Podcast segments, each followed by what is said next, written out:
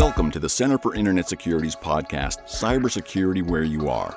Cybersecurity affects us all, whether we are at home, managing a company, supporting clients, or even running a state or local government. Join CIS's Sean Atkinson and Tony Sager as they discuss trends and threats, ways to implement controls and infrastructure, explore best practices, and interview experts in the industry.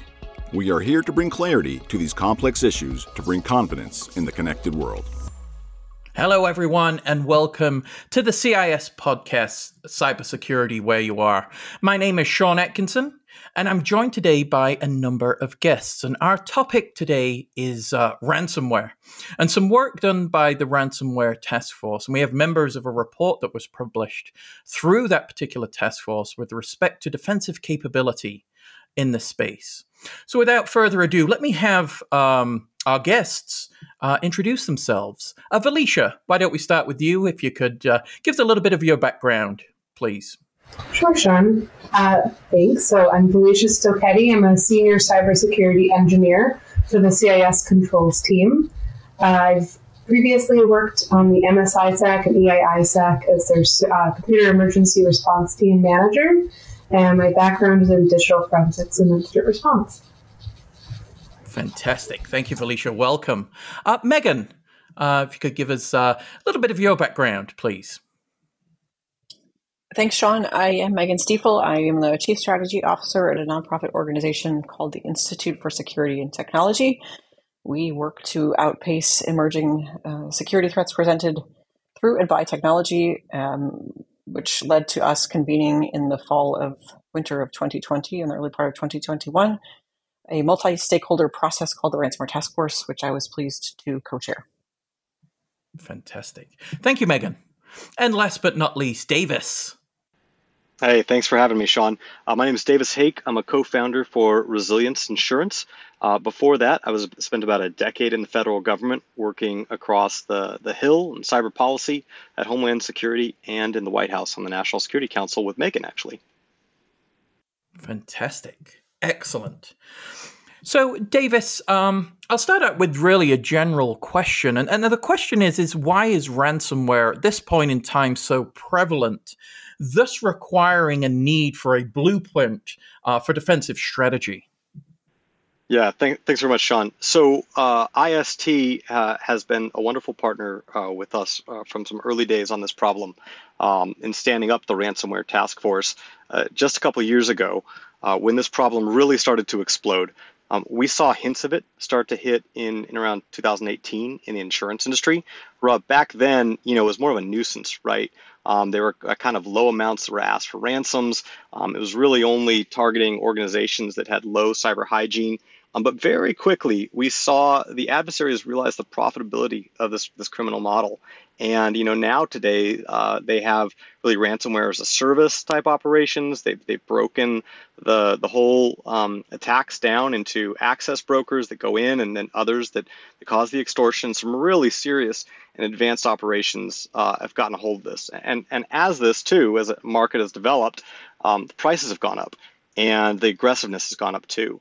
And that was the same in the cyber insurance industry. We started to see these attacks grow in cost and damage and then really explode in 2019.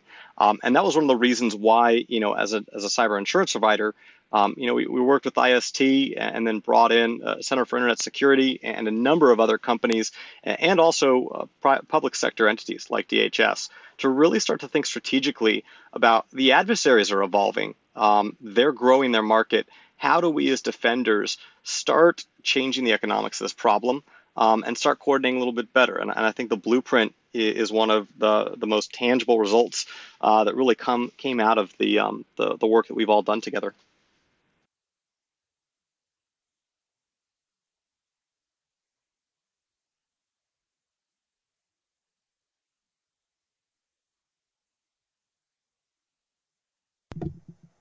I'm, can you hear me now? I'm back. Sorry. Apologies. I'll, you got it. Absolutely. Davis, no, absolutely correct. Um, the blueprint, as, as, mentioned, providing such great operational level capability and understanding to build a defensive uh, capability in in the space um, it is very important. Uh, again, as you mentioned, you know we, have seen ransomware become uh, really an, an industry into itself. Uh, you know, as you mentioned, ransomware is a service, and it becomes so prevalent uh, that action is needed. And and Megan, as we talk about that action, I wonder if you could give us an overview of the both the ransomware task force and IST's um, capability in that space, the need to build a task force uh, to understand this particular threat. Sure. So uh, the the role of IST was to serve in the first instance as the convener of this task force, and the reason we felt there was a need for the task force was the growing uh, scale and scope of ransomware that we saw evolve, particularly as uh, the world responded to the pandemic. As Davis mentioned, uh, you know, even in the in the mid 2010s, um, you know, we saw ransomware as a problem, but it was, as he said, I agree, it was a nuisance. And and then as we began to move people to homes where they were in potentially unsupported environments or less supported environments, um, certainly malicious actors, among other things, took advantage of those um, that positioning and the weaknesses that it uh, potentially created or made more apparent um, to deploy their ransomware as a service tools across uh, the globe, really, but particularly looking at the impacts that it had on critical infrastructure and our concern that the scale and scope, particularly as it pertained to critical infrastructure, but not exclusively, presented a national security risk. And so we convened uh, this task force that was multi stakeholder in nature, as I mentioned, included participants from over 60 organizations, whether it was uh, software providers, uh, cloud providers, cybersecurity companies, representatives from not just the United States government, but including the United States government, um, a number of non for profits, and we worked over a period of time in on uh, about four months in four working groups, uh, really to look at take a holistic approach to this threat and to identify areas and actions uh, where uh, specific kind of 10 10% solutions could lead to a meaningful change.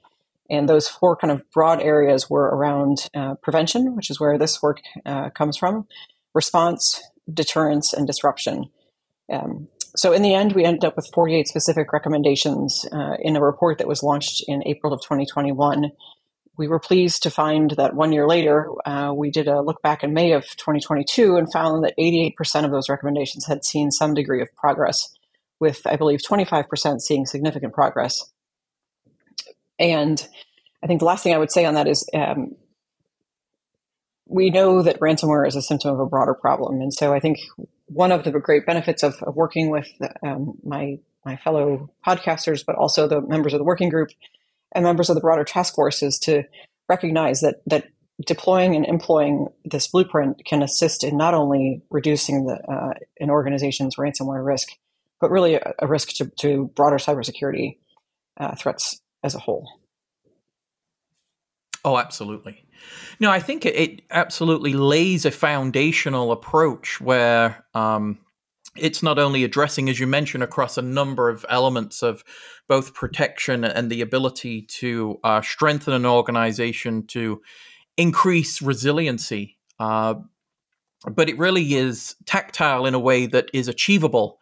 You know, it's not these high level objectives, it's these understanding the technology and being able to apply requisite control uh, and to davis's point some of the operationalization of that capability that then helps and assists in, in really reducing the overall risk. And I, I, ultimately you know it, it's that risk proposition you know um, you know what's your appetite in this space uh, and then the tolerance in order to either not reflect on the requisite control uh, and in some cases before the report itself it may have been well where do I start? What's my appropriate approach to managing this underlying risk?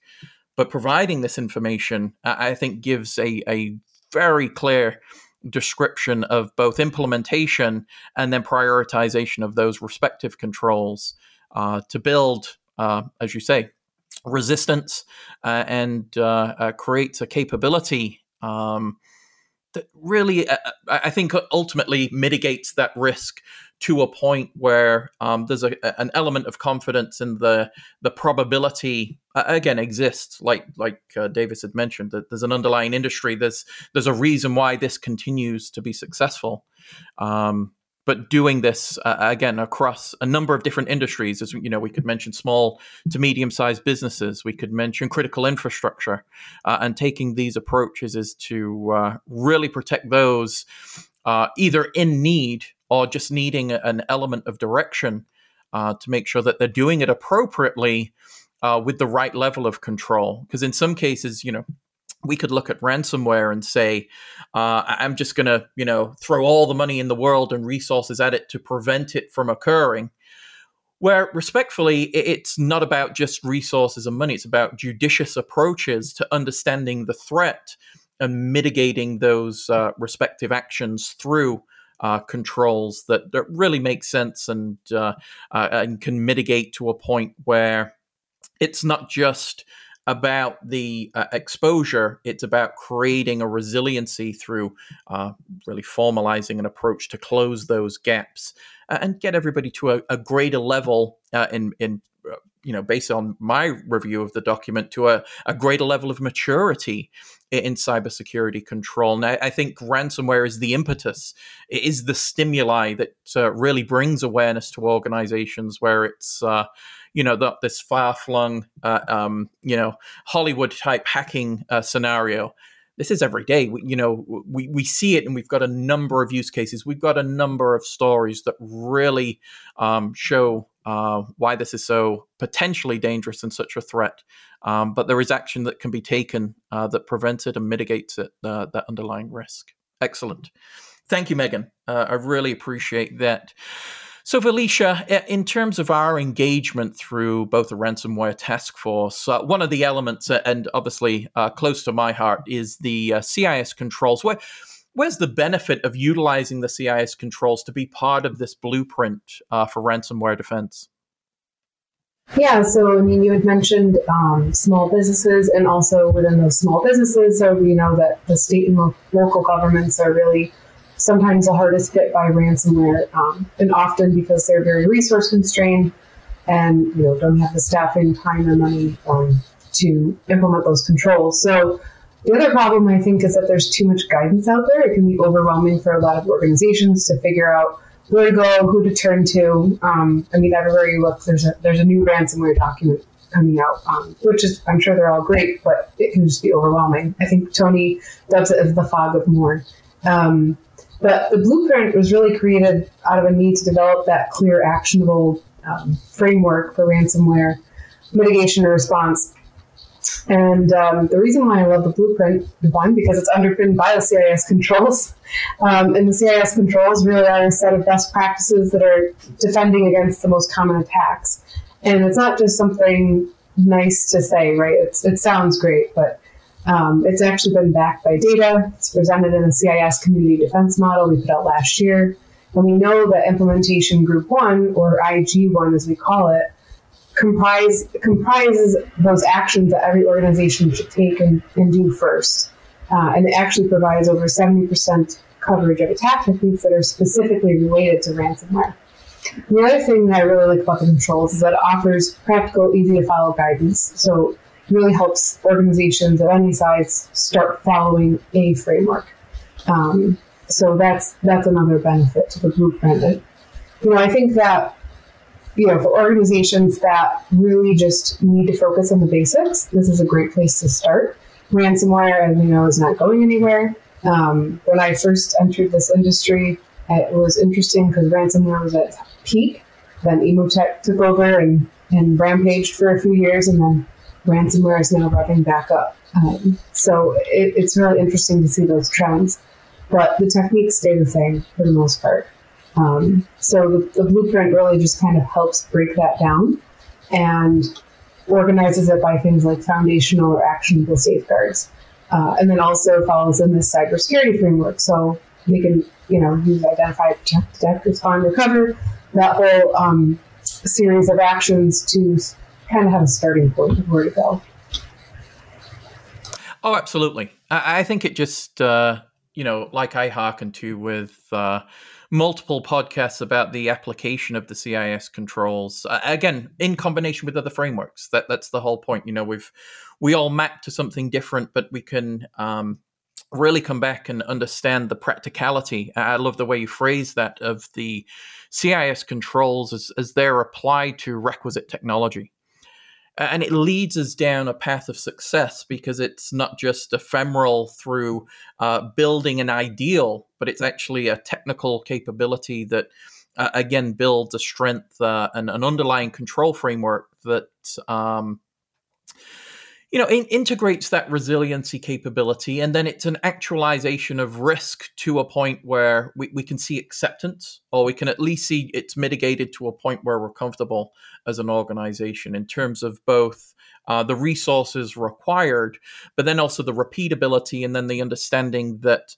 that control being set um, creates elements of resiliency that we can you know rely upon uh, in, in, order to be preventative. And I think when we look at the tactics techniques, um, you know, as you mentioned, and we look at uh, implementation group one and, and the number of controls that affect ransomware's you know underlying capability within any organization from an infection standpoint it, it's uh, truly a testament to the approach is um, when you do this and you're protecting against ransomware, it's not just ransomware, right? It's a whole plethora of threats to an organization, but under the moniker of um, ransomware really then helps because, you know, as I mentioned, I think there's nothing better than a really good use case that uh, hits home with either executives or organizations or small to medium businesses, critical infrastructure that says, this is a threat we need to take seriously, and it, it's um, it's something we can actualize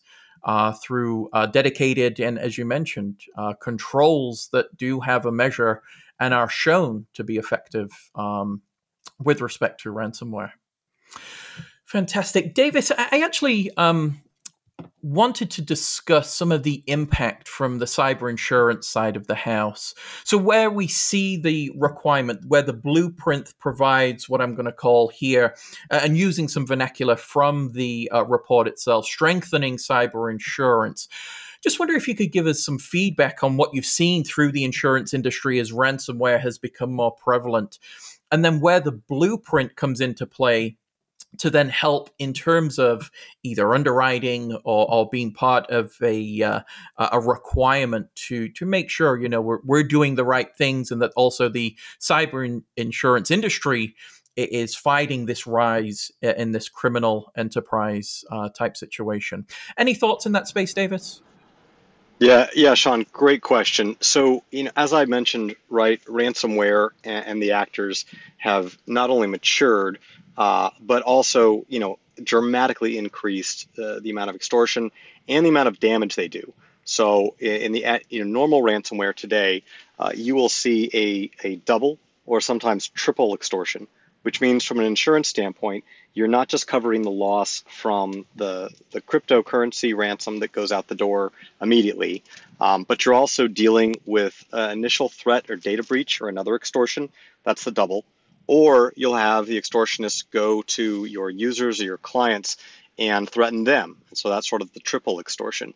And on top of that, what we've actually found from looking at the claims is that the largest cost from ransomware incidents actually comes from the business interruption um, side of the business. This is why we talk to clients uh, not just about their insurance, but really this idea of, of building their cyber resilience such that if they do get hit, they can recover quickly and keep their own impact low um, from actually dealing with the uh, restoration of backups or um, you know potentially what, what, they'd have to do to um, upgrade their systems and ensure the adversary is kicked out.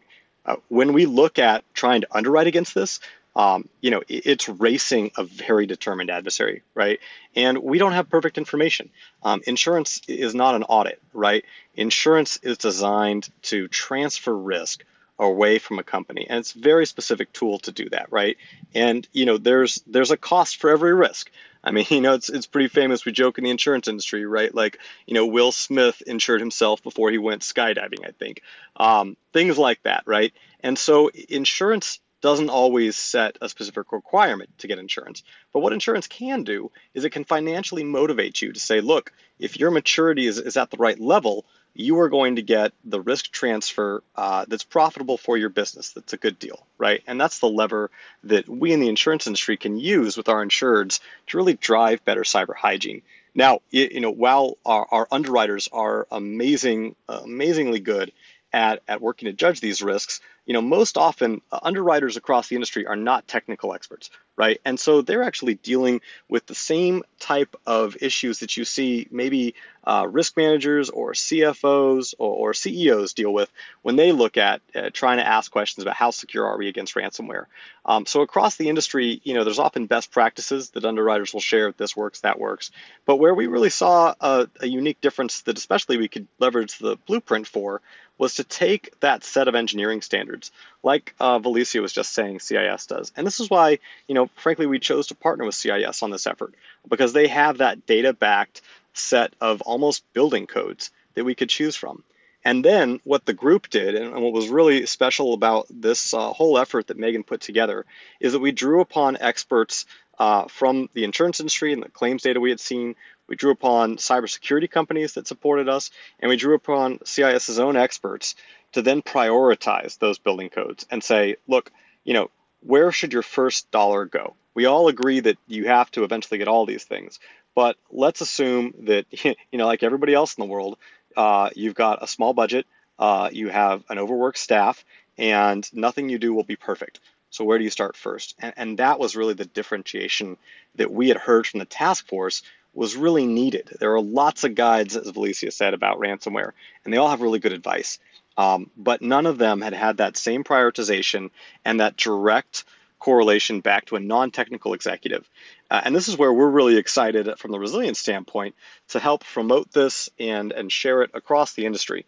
Um, you know, the way insurance works, it's a marketplace, right? So our view as a company is that it does no good if we are the only ones uh, that are, are underwriting this risk well. We think the whole industry uh, has to raise their own bar, and then it's going to drive better hygiene with the clients too.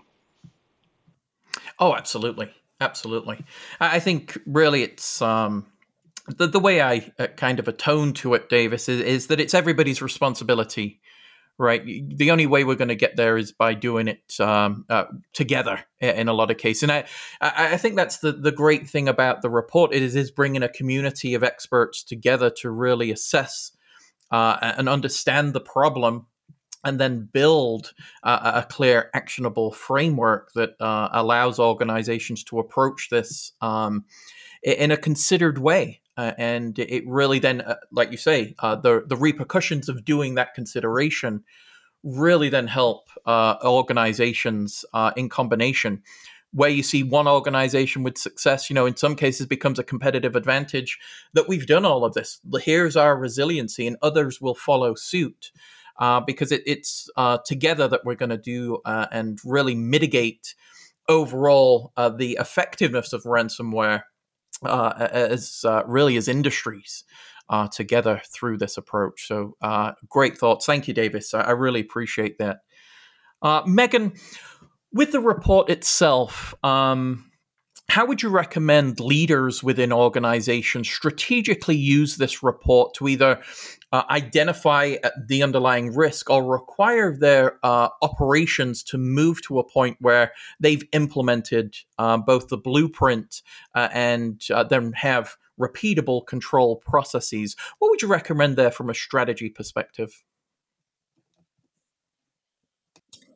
Well, I think hopefully leaders are, as you said, using this as a as a resource, as a way to both begin or, or evolve a dialogue with their teams with respect to the the threat this is intended to reach in the first place, which is the risk of ransomware, but also um, as a potentially a resource also to have conversations with their suppliers and uh, their if they're outsourcing some of their security services to use the the blueprint as a reference to say uh, you know look this was developed and established by by uh, a set of recognized experts um, how are we doing on this or how are you doing on this and and what else is necessary in order for us to uh, fully implement these resources. And I think the third piece I would say is that it, as it stands, but I think what one of the places we would like to take this effort in the near or medium term is to think about how we might use this as a way to measure um, progress. Um, so one way to measure progress might be to say, "Oh, we only had uh, we were only actually implementing 13 of these 40 controls, and so our goal is to think about working our way to to 40 over an appropriate period of time." You know, as as others on this podcast have noted, not often can we do everything right at once. And so thinking carefully and, and critically about which of the next pieces of this, we do think though that, um, you know, getting to 40 is, is the goal, but at least getting to some is, is the nearest, nearest term objective. So, um, it's kind of a, it's an internal measurement um, or kind of process guide. It is an external uh, reference guide, and it hopefully can be used as a way to to identify and articulate and document progress, um, which is one of the key challenges that that I think everybody recognizes teams on the cybersecurity side of organizations face. Right? It seems like it's a cost center. How can you show that it's it's effective? Okay, we didn't have a breach, but does what does that mean? And so there, I think, is an opportunity to use this resource for that purpose as well. Oh, definitely. No, absolutely. I think, as you mentioned, it really approaches an element of both implementation and that re- return on the underlying security investment as an approach for both resources and then adoption of, uh, respectively, the you know as many of the forty. Uh, again, I think over time, as you see maturity, uh, organizations will identify gaps and weaknesses and uh, and their greatest risks, as it were, with respect to the controls, and and build a capability in that space that uh, helps increase resistance and then also uh, helps um, build a capability that uh, really purports to um, a better underlying and a better understanding of security posture and bringing that awareness. I think that's the critical point that you mentioned as well, Megan. Uh, well, really, multiple points that you mentioned. It is bringing awareness not only internal to the organization, but this also reflects externally. Uh, and when we think of uh, the supply chain and the flow down requirements that we have um, throughout the, the life cycle of where we fit into an underlying business model, it, it's critically important that we show and flow those requirements and understand security posture. It's all good to be, you know, secure ourselves, but if we're not doing this as a community, as I as I mentioned before, and now we've got directly into supply chain security, uh, that really takes us to the next level where we make sure that we're seeing security controls adopted throughout the life cycle of any product or service that we're providing. And those providing services to us are you know uh, keeping their end of the bargain. In a lot of cases you know it reflects on other um, breaches that we've seen where it was well it wasn't our infrastructure that was the initial vector of compromise. It was the third party who had not taken security controls as seriously allowed access through you know their integration into our environment and that was the initial phase um, of uh, really infiltration into our networks and systems that ultimately you know we bear the brunt of. It's uh, in a lot of cases the third parties may uh, may be amiss where larger organizations are then held responsible and uh, you know have to take on the requisite penance projects for uh, underlying uh, breaches in this case, especially with ransomware, you know, being uh, that prevalent in the space. Uh, critical element. So, absolutely. Thank you, Megan. I, re- I appreciate that thought and also how it affects supply chain security, too. Valecia, want to reflect on for organizations um, what best practices recommendations would you have for where should they start? So they've got the report. Strategically they're aligned uh, from megan's point reflected internally uh, from an operational perspective um, what recommendations do you have for organizations to start this process of both understanding and implementation uh, of the required controls? Yeah, so I think I would say that, you know, starting small and then growing from there is probably key you don't want to overwhelm yourself by trying to you know, move mountains when you can only move molehills. Um, you know, create your policies and your processes first, and then that kind of sets the stage for the actions that, that need to come next. Um, I think the other thing too is that you know, control number one, which is inventory of um, enterprise assets, which is previously called hardware in the controls. And then number two is inventory of software. These two things are critical before you start doing anything else in, uh, in the blueprint. You really need to know where your systems are, what kind of software you're using before you can go and actually implement defenses to protect them from ransomware. Um, and the thing too, I, I think for small businesses is you know, don't think that anything is out of the realm of possibilities, right? So the blueprint offers, I think, over a hundred free and, and paid tools as options, and that needs to be considered, right? So if your budget is really small, then then you need to look potentially into a free tool. If your budget is decent, then maybe you can afford to do a paid tool.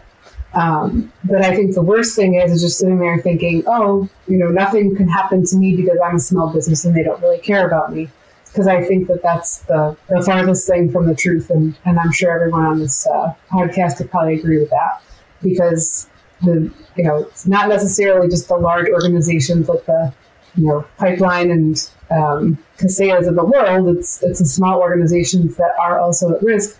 And the problem is, is that if they don't implement defenses, they can be the hardest hit more so than a large company sometimes, even putting them out of business. So it, um, it really, you know, kind of goes without saying it's not a, not a matter of if, it's a matter of when. Um, and it, it sounds cliche, but it's very true.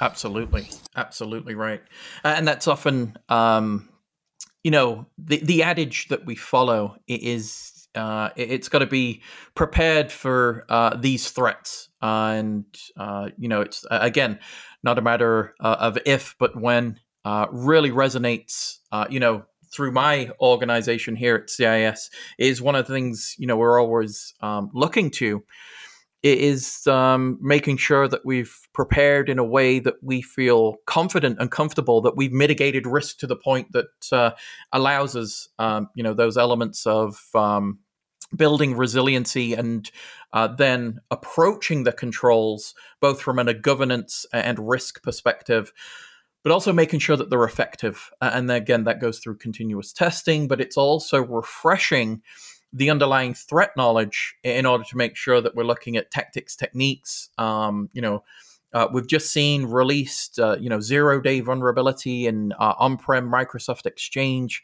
You know, the, the landscape is so dynamic and changing all the time that any one of these particular threats can be a vector, can be part of a ransomware type exercise or threat where they use you know infiltration methods and then on the back end the payload from a ransomware uh, delivery mechanism uh, is secondary uh, within the environment. So it's combinations of those types of tactics and techniques uh, that are important for us to understand. So as we uh, come down to concluding uh, our podcast a couple questions for each of the panelists that i just want to reflect on. One um, you know the future of the ransomware task force from your perspective and uh, and kind of the future where you see um, ransomware and this particular threat environment moving to. Davis i wonder if you, have got any thoughts in that space as, as to that future uh, both from the, the task force perspective as well as what you're seeing in the uh, threat environment? Yeah absolutely. So we track the threat uh, extremely closely. Uh, we have a, a dedicated threat intel team um, with, with, a lot of folks from both public and, and private sector service. Uh, and we see, you know, dips in the number of claims and the activity. Um, we also see, you know, rising efforts too. But overall, uh, we do not see this threat going away. Uh, it's far too profitable. Um, and unfortunately, uh, you know, a lot of the consequences on the law enforcement side um, are not yet there. Uh, they're they're out of the reach of, of a lot of the the victim countries um, that get hit. So you know I think that really the answer here uh, is that we build off of this excellent base that IST and, and CIS and, and others have done with the ransomware task force to really coordinate on our side and try and change the economics of this, right? And so if you look at it from a business perspective, uh, like like the adversaries do, we've got to make it uh, more and more expensive on them uh, to to get new victims, to get new customers, right? And we do that by raising the maturity uh, of those right now that that are their victim base. Uh, we do that by imposing other types of costs uh, on them, and we do that by better coordinating on our side. which is, is another effort that we have looked extensively at, uh, is how do we coordinate with law enforcement better on, on issues around payments, um, on issues around intelligence, um, and how can we encourage uh, our insureds uh, to also implement some of the best practices that we see in, in the data from efforts like the like the blueprint um, and invest in those efforts and make it easy for them to invest in them. Um, so I certainly see this just as the beginning of the ransomware task force. Um, we're very heartened to hear the Biden administration take this threat seriously. You know, this is I've been working on on cybersecurity issues for a decade, and they've always been uh, of critical importance, but it's never really been a Main Street issue. We've been lucky it's been a bipartisan issue, um, and I think it will continue to be a bipartisan issue, but it hasn't really hit Main Street like ransomware has. And we talked about who the victims are, right? Our insureds are, are middle market manufacturers, um, utilities, school districts, uh, regional banks. These are the guys who are just getting pummeled by, by ransomware because they have money to steal, uh, and it's hard for them to also make sometimes the necessary investments. Um, and that's why a lot of the work around prioritization in the blueprint is so critical, right? If you can't do everything, what should you do first? Um, so, you know, I'm really thankful for the leadership at, at IST uh, and especially from Megan um, and CIS uh, for getting this effort going. And we're looking forward to, to keeping this effort going and, and doubling down. Absolutely, Davis. Couldn't agree more. Uh, Megan, uh, over to you for both the future of the ransomware task force and, and other initiatives in this space. Thanks, uh, Sean. So I would obviously agree and appreciate Davis's remarks. Um, as I noted, looking at, uh, particularly with respect to the blueprint, how can we raise awareness around it? How can we support organizations in implementing uh, the guidance it offers? Um, both domestically, but but as some other work that we've done in the task force has found, you know, while we don't see ransomware all the time now in headlines uh, regarding victims in the United States, there are uh, the the scale and scope continues apace, particularly uh, in previously uh, kind of immune, if you will, or uh, probably more like uh, under the radar countries. Um, so incidents in Costa Rica and Peru are, are among those that we might point to to say this is a problem that, that remains. Um, so we think the blueprint can also be a resource uh, and, and intended to raise awareness around it um, externally. So thinking about international uh, offerings. Um, I think too, looking at um, we continue to work to engage pr- providers whose tools can assist organizations, uh, tools, tools or other so- service offerings can assist organizations in employing and implementing the blueprint. And you know, uh, every every cybersecurity, probably technical and policy participants dream of, of, of being able to demonstrate and measure success or impact, I think is, is probably a lofty goal, but one we might be able to achieve. Um, with respect to some other work in the task force, um, you know, Davis has kind of alluded to uh, another recommendation from the broader report, which is to say that we really need to identify other levers to support disruptive efforts, uh, and that really relies upon um, close cooperation and collaboration between public and private sectors. And there are a number of key pieces that can support that collaboration, including the sharing of ransomware data and incidents. Um, and so we've been working to support CISA in its efforts to implement uh, recent requirements under legislation that passed, CIRCIA for those, or depending on how one pronounces it specifically, um, so we're looking at reporting requirements, also trying to work through that effort as well to support voluntary sharing of ransomware related data. Um, in addition, we're thinking about um, the cryptocurrency ecosystem and how uh, we can work to identify potential areas uh, that are actual information gaps, either uh, among private sector entities or among private sector entities and the government, or you know for the government itself, and and considering whether those gaps can be met with voluntary practices that could be further um, encouraged and incentivized, or if potentially there's a need to reconsider the those gaps um, with the current threat environment in mind and identify appropriate tools that could be leveraged to close them. Yeah, so those are just a few things uh, we continue to press forward on, and um, we really appreciate the partnership of all of the Blueprint Working Group members in bringing this effort forward and look forward to continuing to work with them and, and other ransomware task force members to really put a nail in this threat. Absolutely. Fantastic, uh, and thank you, Megan. Uh, again, the the leadership here and the uh, the blueprint and the direction and the future uh, is fantastic. And again, building a community uh, to bring in uh, representative resources and understand and strive to fix the underlying problem, as you mentioned. Absolutely fantastic work.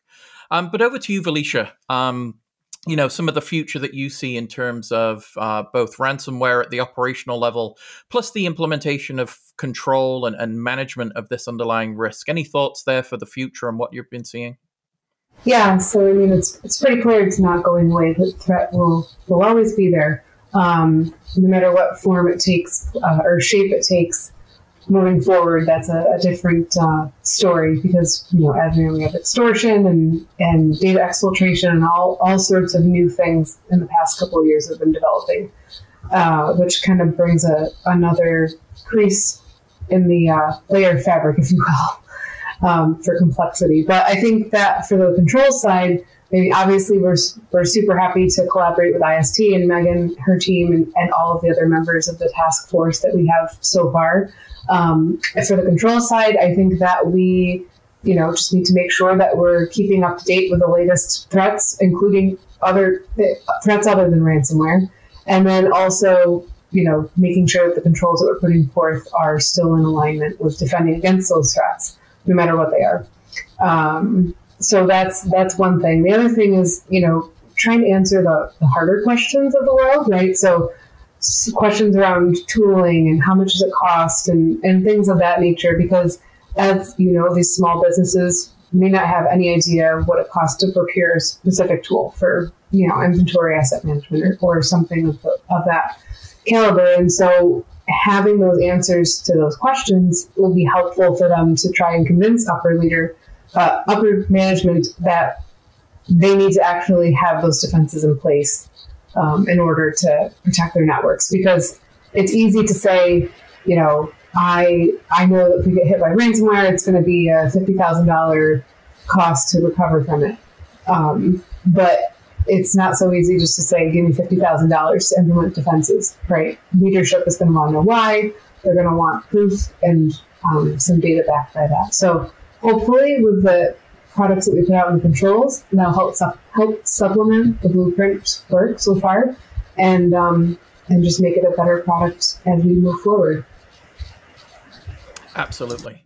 Thank you, Valecia, and thank you to everyone, uh, all the esteemed guests on the podcast today. Such great work. We'll obviously make links available to all the resources identified here, uh, and really understand and, and represent the uh, the need uh, for the protection and the risk reduction in this space uh, is really awareness at all levels within an organization and throughout industry verticals. So, with that, we'll conclude for today. Uh, again, I want to thank our uh, guests and also uh, to the audience to recommend to make sure to subscribe so you don't miss a single podcast. And with that, I'm Sean Atkinson. Thank you very much. Thank you for listening to the show today. If you are interested in learning more about how to grow your cybersecurity program, the free tools available to help you on your journey, or to get involved with the CIS volunteer community, visit our website at cisecurity.org. Start secure and stay secure.